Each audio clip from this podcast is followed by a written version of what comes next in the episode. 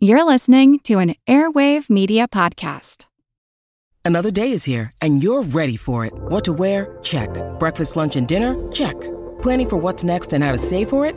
That's where Bank of America can help. For your financial to dos, Bank of America has experts ready to help get you closer to your goals. Get started at one of our local financial centers or 24-7 in our mobile banking app. Find a location near you at bankofamerica.com slash talk to us. What would you like the power to do? Mobile banking requires downloading the app and is only available for select devices. Message and data rates may apply. Bank of America and a member FDIC. feel like who art ed. We'll try to spice it. Who art is Mr. Wood art ed me? Good. Either way, it, it's ambiguous. It works on so many levels. I know. That's off to a great start. Welcome to Who Arted, weekly art history for all ages. I'm your host, Kyle Wood, and today I thought it'd be fun to talk about art in outer space, because apparently that's a real thing that has happened. In 1969, NASA landed the first astronauts on the moon. It was a relatively short stay given the distance they had traveled to get there, and the years working preparing for the voyage. Most people don't know this, but just a few years later, the Apollo 15 crew left an astronaut behind to remain on the moon since 1971. It all started here on Earth at a dinner party.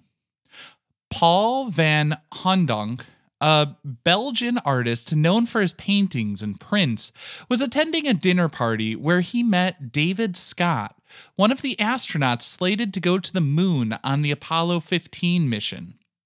As they were talking, they started thinking about the monumental achievement of putting people in outer space and on the moon.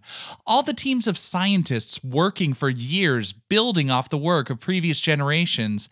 And of course, those who had made the ultimate sacrifice, losing their lives in the pursuit of advancing space exploration.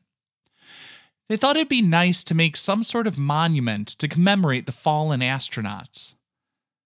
And what better location than the moon?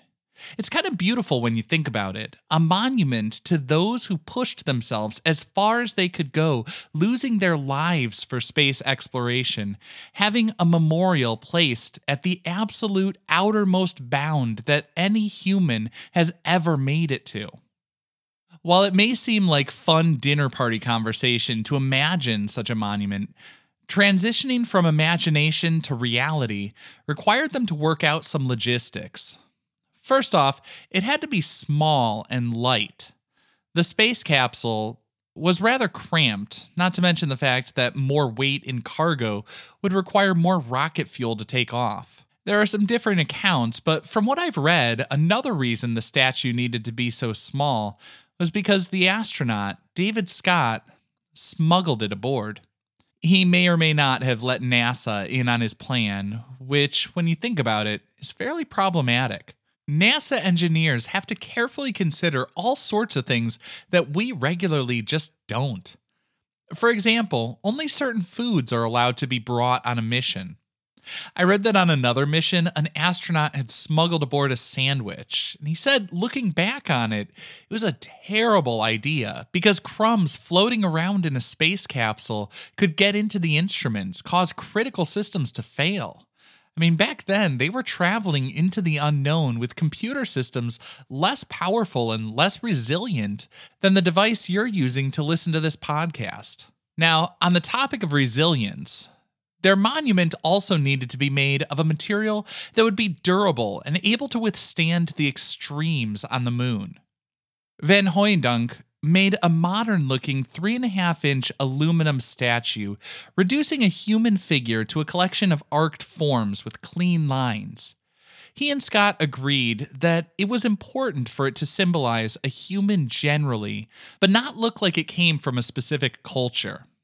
Scott's account is that it represented the fallen crew members of various space missions, which is why he created a small plaque listing the names of several American astronauts and Russian cosmonauts who had passed away. Van Hoeydonck has stated that it was meant to represent humanity more broadly, not just those crew members.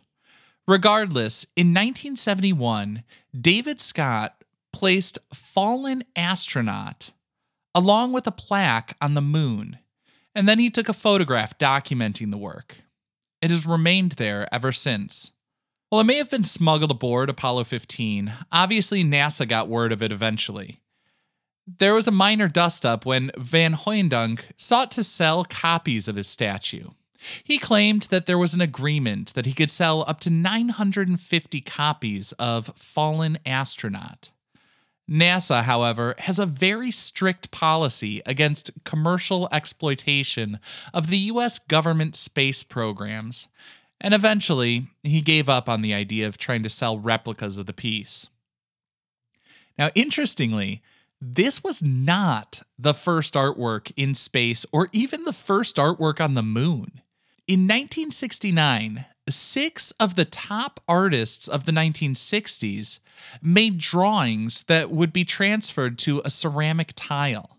They called the piece Moon Museum, and it is etched with drawings by Robert Rauschenberg, David Novros, John Chamberlain, Claes Oldenburg, Forrest Myers, and none other than Andy Warhol.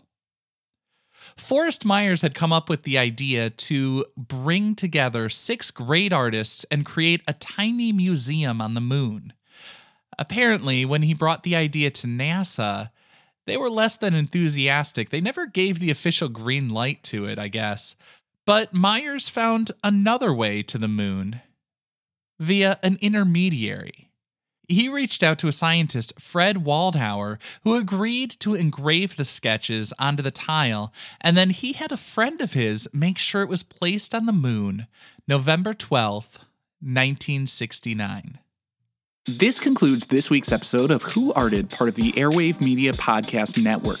If you found this tolerable, please leave a rating or review on your favorite podcast app. You can find images of the work being discussed this week and every week on social media at Who Arted Podcast on Twitter, Instagram, and TikTok, and of course on the website whoartedpodcast.com. Podcast done.